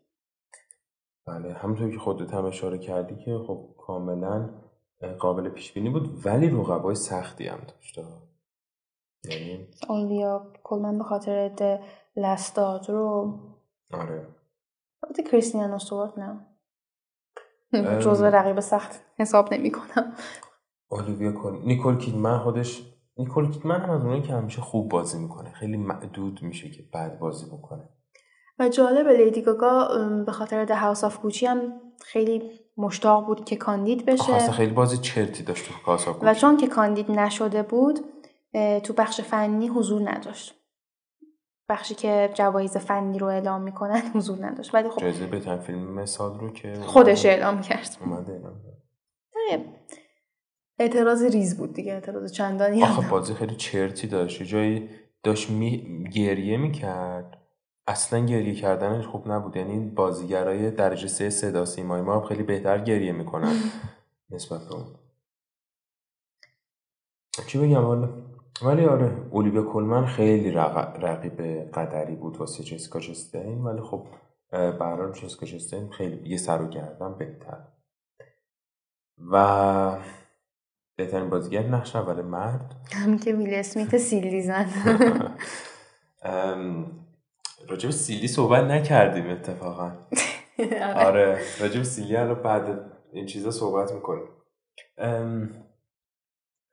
در رابطه با آنتونی هاپکینز بعد از این بخش که اومد جایزه بهترین بازیگر نقش اول زن رو بگه خودش گفت من کم صحبت میکنم چون ویل اسمیت به جای هر دومون صحبت کرد. اینقدر طولانی بود صحبت ویل اسمیت. ببین به نظر من ویل اسمیت های بود اون شب، یا مست بود یا های بود چون یهو گریه میکرد یهو میخندید. اولش اومد سیلی میخندید بعد سیلی زد بعد سر جایزه بردنش گریه کرد و بعد تو مراسم افتر پارتیش هم که میرقصید و میخوند، اصلا ویدیوش هم در اومده. آره اصلا مشخص نبود فازشی بود ویل اسمیت واقعا. ولی خیلی هم میگن کلا ویل اسمیت، حالا زندگی کاریش هم بررسی کنه تا زندگی خصوصیش هم، بیشتر به دنبال حاشیه است، به دنبال جنجال بعضی وقتا. و امسال هم که واقعا جنجالی ترین اتفاق اسکار رو رقم زد، دستش در نکنه. ولی سخنرانی خیلی خیلی خوبی داشت، یعنی اگه این سخنرانی رو میکرد و اون سیلیه رو نمیزد خیلی سخنرانی ماندگاری میشد، ولی چون اون رفتار رو نشون داده خیلی کلیشه‌ای به نظر میاد سخنرانیشم. آره ولی سخنرانیش خیلی خوب بود، مخصوصا اون بخشی که گفت که از اون دو تا بازیگر کوچولویی که نقش خواهران ویلیامز رو بازی کرده بودن، گفت من باید ازشون مراقبت کنم، اینا باید آینده خوبی داشته باشه. اینا کل صحبتش خیلی خوب بود، ولی خب چون قبلش چند دقیقه قبلش حاشیه ایجاد کرده بود دیگه زیاد به چشم نیومد. ولی باز هم ویل اسمیت هم رقبای خیلی قدری داشت، همینو می‌خواستم بگم، قدرتر از خودش رقباش. حتی چون من کینگ ریچارد رو ندیدم نمیدونم، ولی اون یکی رقباش خیلی قدره، خیلی خیلی. بنیدیکت کامبربچ عالی بازی کرده بود تو The Power of the Dog. اون بنیدیکت کامبربچ هم هر موقع بازی میکنه خوب بازی میکنه. و اندرو گارفیلد عالی بود، خاویر باردم خیلی خوب بود، دنزل واشنگتن هم خیلی خوب بود. یعنی واقعا خیلی خوبها کاندید بودن امسال اینجا که ویل اسمیت برنده شد. تو نظر خاصی داری یا بری؟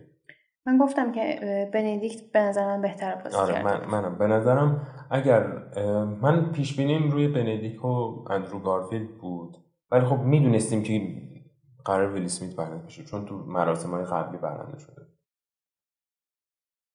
بهترین ترانه سال که برای آهنگ No Time To Die از فیلم No Time To Die بیلی آیلیش که منم ازش بدم میاد. من واقعا آهنگاشو گوش نمیدم، خوشم نمیاد.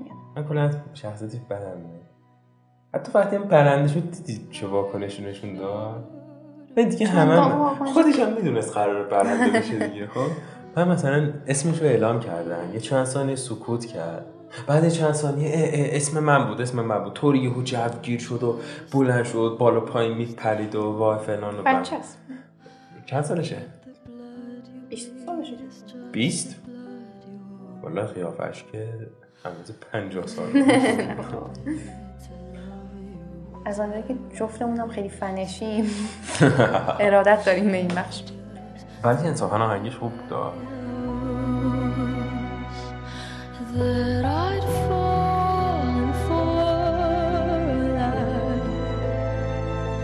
you were never on my side. Fool me once, fool me twice.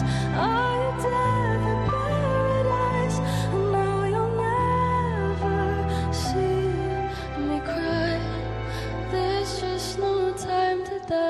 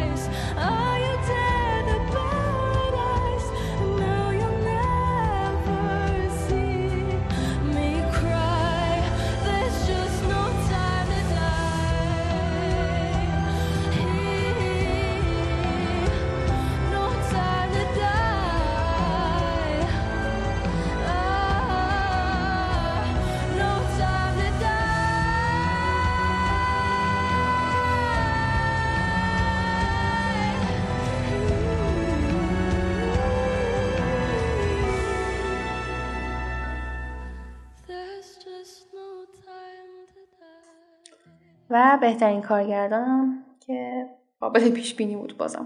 چین کمپیون که واقعا کارگردانی The Power of the Dog خیلی خوب بود و کاملا قابل پیش بینی بود. رقباش هم که استیون اسپیلبرگ خیلی رقیب قوی بود. به نظرم وست ساید استوری خیلی کارگردانی خوبی داشت. کارگردانش هم مشهورتر بود. اون کار حالا جدا از اینکه اسپیلبرگ بود، ولی اینکه کلا فیلم موزیکال کارگردانیش به نظرم خیلی سخته. چون که تو باید اصلا رهبری کنی مردم چطوری برقصن، حرکت دوربین چون زیاده، تدوین خیلی زیاده، رنگ تو فیلم خیلی زیاده و کارگردان همزمان حواسش به همینا بودن کار خیلی سختی بوده انصافا. کنت برانا هم که برای فیلم بلفاست یادمه که کارگردان پندی نداشت بلفاست. نه فیلم همش چندان جالب نبود. آره. و جین کمپیون یکی جین کمپیون دومین کارگردان خودش دومین کاندیدیش بود، نه دومین اسکارش بود که برنده شد و اگه اشتباه نکنم دومین کارگردان زنی هم هستش که یادم رفت یه رکورد دیگه هم یادم رفت راجع به زن بودنش. خلاص اینکه The Power of the Dog اصلا فیلم زنانه‌ای نیست، خیلی فیلم مردگونه‌ایه و کارگردان زن که داره نشون میده که چقدر کار سختی داشته واقعا جین کمپیون. و بهترین فیلم سال هم که به فیلم کودا اینجا استثنا نامزدها رو بخونیم. فیلم کودا، بلفاست، دون لوک آپ، درایو مای کار، دون، کینگ ریچارد، لیکوریس پیتزا، نایتمر الی، The Power of the Dog و وست ساید استوری کاندیدا بودن که فیلم کودا برنده شد. کودا تو 3 بخش کاندید بود که هر 3 تا جایزه رو هم برنده شد. Are you excited to announce best picture? And the Oscar goes to Okay, Coda.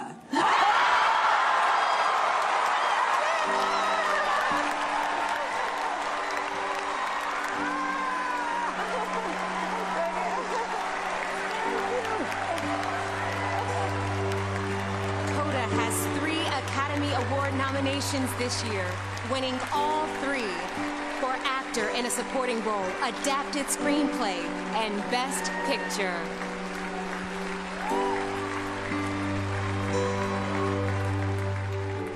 نظر خاصی داری راجع به کدا برای بهترین فیلم سال؟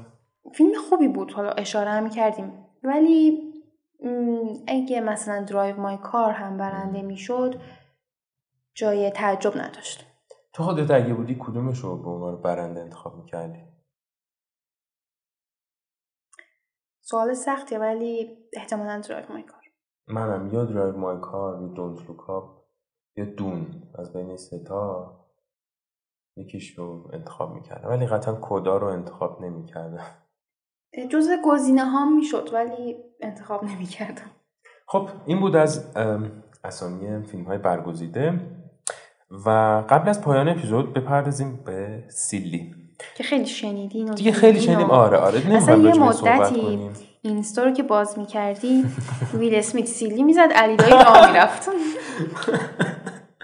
من اصلا این واقعا دهنمون رو سرویس کردم با این آهنگ هیدن که نگاه استیل و گنگ و نمیدونم نگاه ترکی برای واقعا من هر جایی رو باز میکردم علی دایی داشت میومد و این آهنگ هیدن میشد. ولی خب میمای خیلی باحالی درست کردن از روی این سیلی ویل اسمیت. آره مخصوصا رپ دادنش به آهنگ وی ویل راک یو واقعا خیلی عالی بود. یکی از این ویدیوهای جالبی که از روش ساخته شده بود پیج فرشید بیگ هد بود که پست کرده بود که انگار فرشید بیگ هد جای کریس راک بود، میگفت که من رفتم دستشویی دمپایی رو خیس کردم و هم خاطر ویل اسمیت اومد سیلیش میدم. واقعا میمای خیلی جالب، خیلی مود و جالبی داشت. آره ولی کلا نظر خودت راجع به این سیلی ویل اسمیت چیه؟ ببین نظر خود من اینه که به 2 بخش تقسیم میشه، تا زدن سیلی و بعد از زدن سیلی. تا زدن سیلی به نظر من کار کریس را کاملا غلط بود. یعنی که بیماری یه نفر رو، خودشم بیماری که کرونا نیستش که بگیم راه نکرده کرونا گرفت، یه چیزی که دست خودش نبود و مخصوصا اینکه حالا یه مرد بیماری داشته باشه که موهاش میریزه اوکی، تو جذاب‌ترم میشه مرد کچل، ولی اینکه خب یه خانومی کچله، موهاش ریخته، به واسطه یک بیماری که داره ازش جوک ساختن به نظر من خیلی خیلی کار سختیه. نه تنها بیماری، انتخاب هر کس به خودش ربط داره. حتی اگه خودش به خواسته و علاقه خودش موهای سرش رو میتراشید، باز هم حق نداشتن که راجع به شوخی بکنن. نه تنها کوتاه یا بلند بودن مو، چاق یا لاغر بودن، لباس خاصی پوشیدن، همه اینا جزء مواردی که نباید روشون شوخی بشه. یه سر چیزایی که دست خود آدم نیست و راجع به شوخی بکنی خیلی بدتره، خیلی اصلا شوخی نیست، طرف خودش رو از چشم میندازه با این کاری جوره. ولی خب کریس راک قبل از اون خیلی به پنلوپه و خاویر هم گیر داده بود. حالا اونا چرا واکنش خیلی طوفانی نشون ندادن؟ برمیگرده به شخصیت خود طرف که جنبه شوخی داشته باشه یا نه. حتی اگه ناراحت شده باشه هم نباید با کار بچگانه تر انتقام بگیره. آره. ولی ببین من مثلا خودم رو میذاشتم اونجا. ببین تو اسکار یه مراسمیه که حالا امسال مثلا 15-16 میلیون نفر که کمترینش بود مخاطب داشت به صورت زنده. حالا ماهایی که بعدها دیدیم هیچ. وقتی تو یه نفر کاری انجام میده که 10 میلیون نفر از سرتاسر جهان دارن زنده میبینن اون رو و تو یه نفر رو تحقیر میکنی، خیلی به نظر من کار چیپیه. خیلی کار چیپیه. کار کریس راکو میگی؟ کار کریس راکو میگم. و البته اون سه تا مجری خب اتفاقا شوخیشون جالب بود. مثلا شوخی کردن تو ابتدای مراسم با جی کی سیمونز که گفتن که ما 2 سال بود که به خاطر کرونا چون خیلی ها رو ندیده بودیم، ما خودمون مثلا یکی رو میبینیم میگیم چه بزرگ شدی اینا. گفت که 2 سال بود کرونا بود. بعد گفتن تیموتی شلامی رو نگاه کنید، بعد جی کی سیمونز رو نشون دادن. یعنی چقدر عوض شده تیموتی شلامی. و مثلا شوخی جالب بود که کردن. یا مثلا اونجایی که رجینا هال مثلا تمام پسرای خوشتیپو دعوت کرد، گفت که شما تست کروناتون رو باید یه بار دیگه از اول بدین، من میبردمون پشت با لباساتون رو در بیارین، یه بار دیگه من ازتون تست کرونا بگیرم. جالب بود همچین شوخیایی که خب با اینکه مثلا یا مثلا اونجایی که امی شومر خودش گفت که امسال اسکار تصمیم گرفته که 3 تا خانم رو استخدام بکنه به عنوان مجری، چون استخدام کردن 3 تا خانم ارزان‌تر از استخدام یه مرد بود. This year the Academy hired 3 women to host because it's cheaper than hiring one man. It's fun, right? You're right. اینا خب مثلا می‌بینی که قشنگ دارن میکوبن.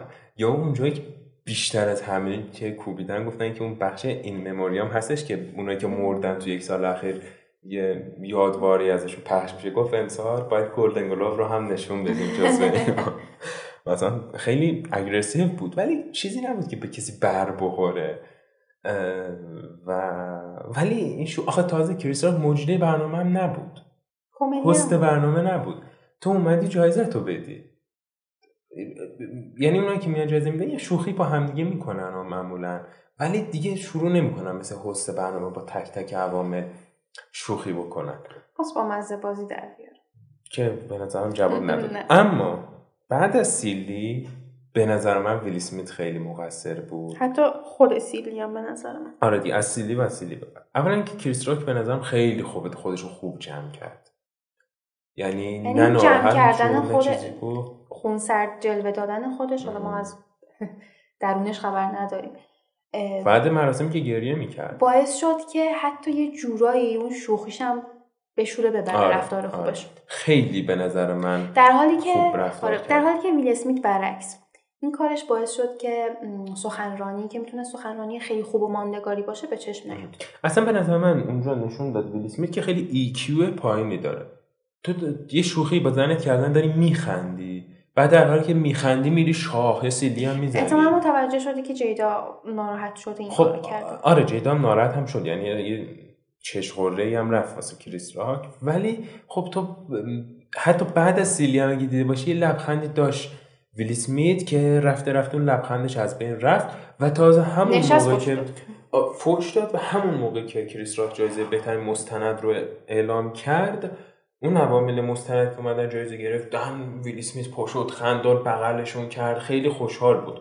اون موقعی که داشتن میومدن جایزه رو میگرفتن چی شد بذار یه دقیقه بگذره از ناراحتی خیلی اصلا آپندان بود ریاکشناش. آره اینکه آره دقیقاً یهو خیلی میخندید، یهو گریه میکرد، یا عصبانی میشد، معلوم نبود واضحه چی بود.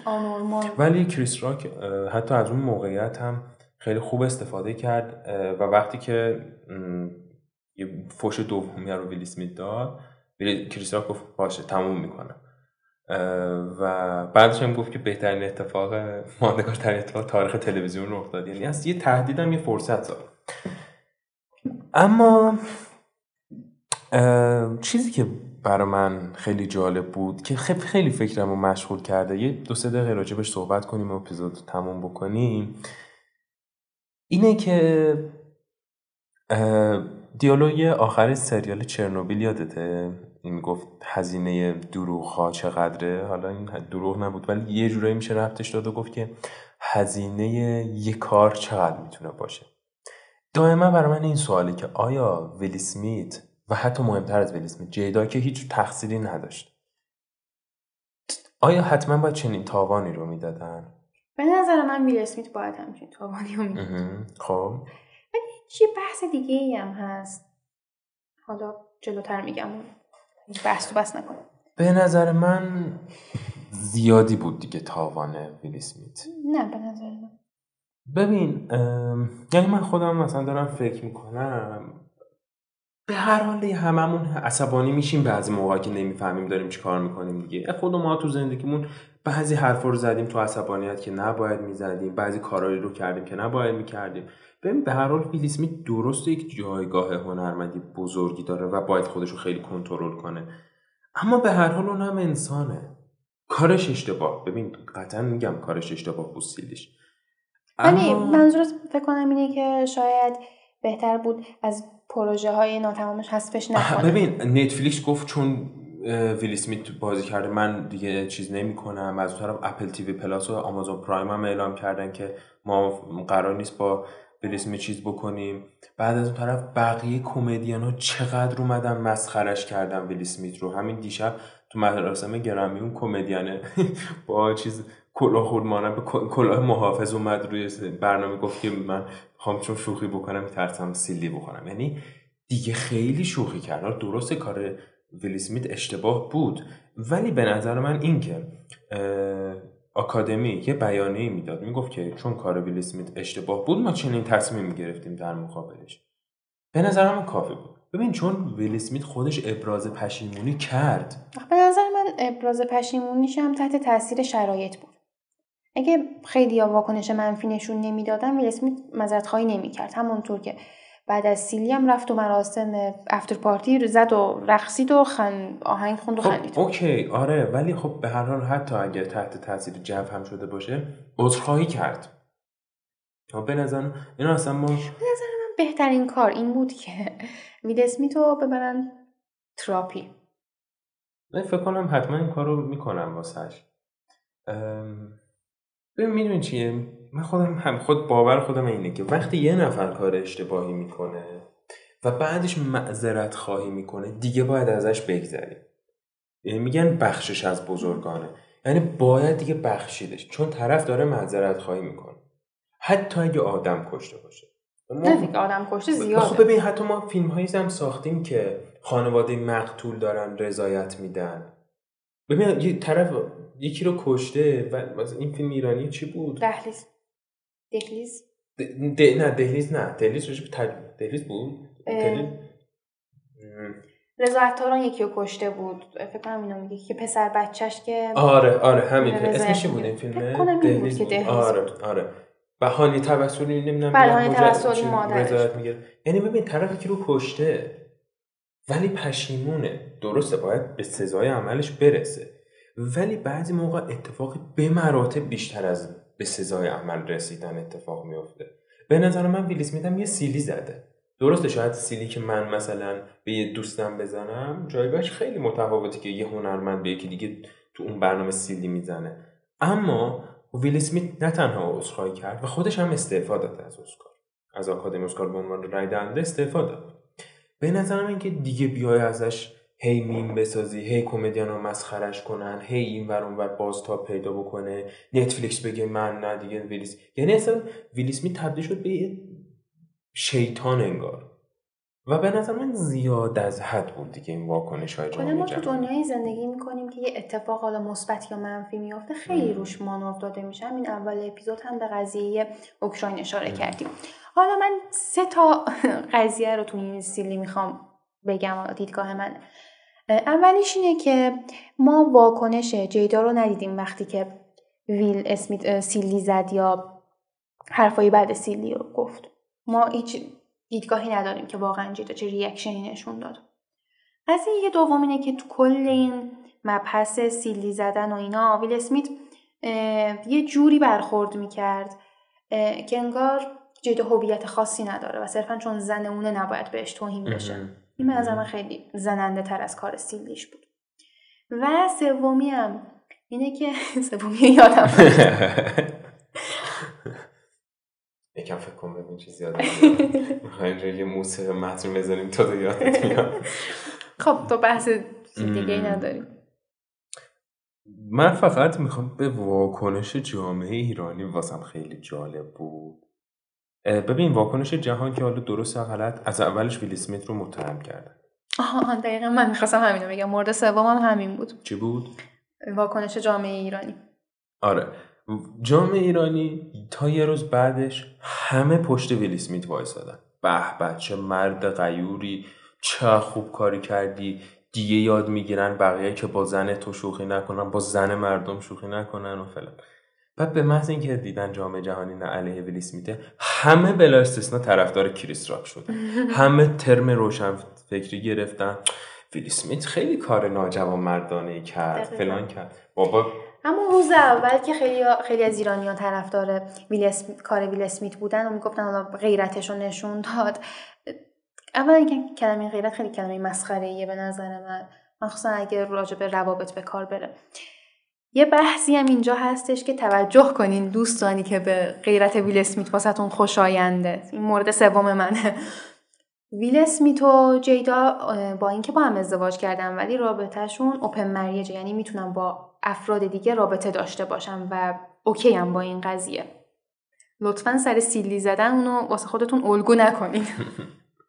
آره مردان غیور ایرانی فقط یه بخششو میبینن، سیلیشو میزنن ولی اون بخششو نه.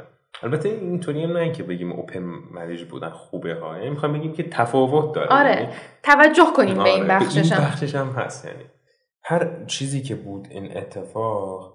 نظر خود من اینه که زیاد یه گندش ببین الان ویل اسمیت رو به نظر من در جایگاه یک بیمار باید دید، نه در جایگاه متهم.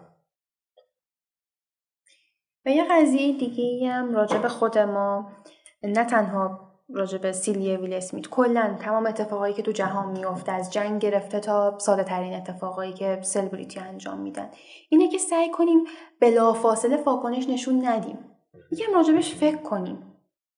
آره این خودش خیلی خوبه. من یادمه یه بار اتفاقی واسه خود من اتفاق افتاد که یه ریاکشن خیلی تندی نشون دادم برای یه نفری که خیلی هم نمیشناختمش. بعد مثلا 1-2 روز بعد که گذشت اصلا 100% مقصر من بودم، 99 هم نه، 100% من بودم.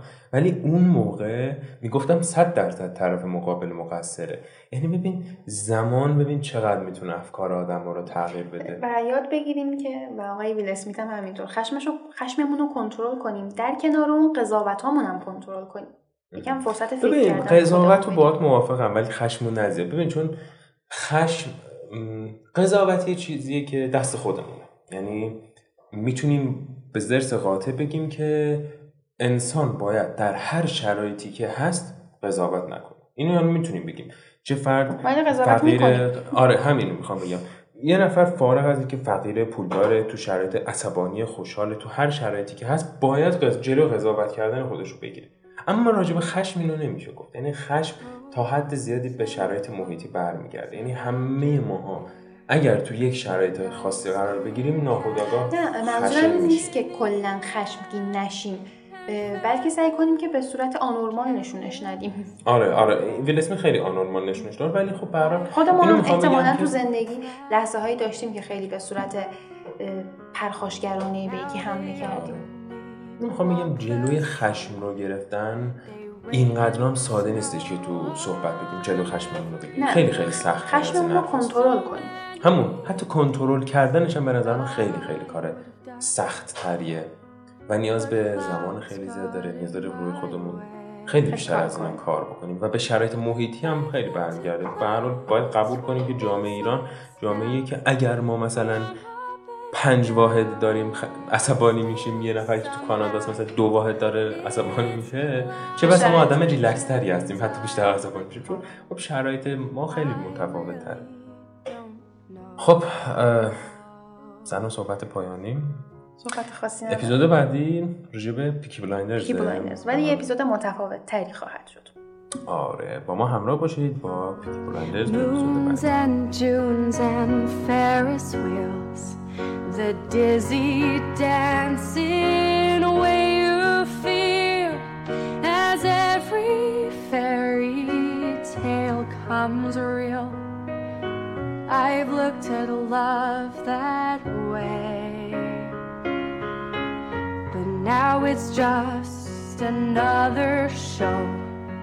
You leave 'em laughing when you go.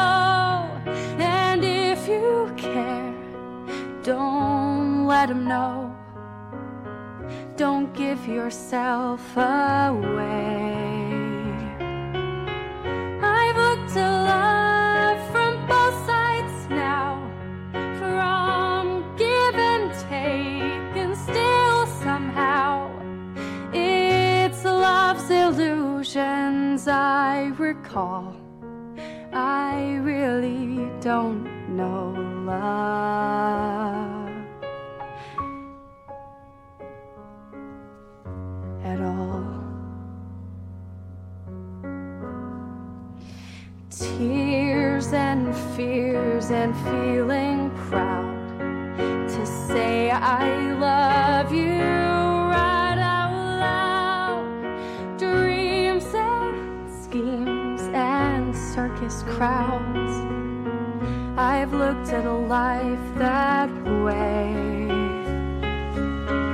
But now old friends, they're acting strange. They shake their heads, they say I've changed. Well, something's lost, but something's gained in living.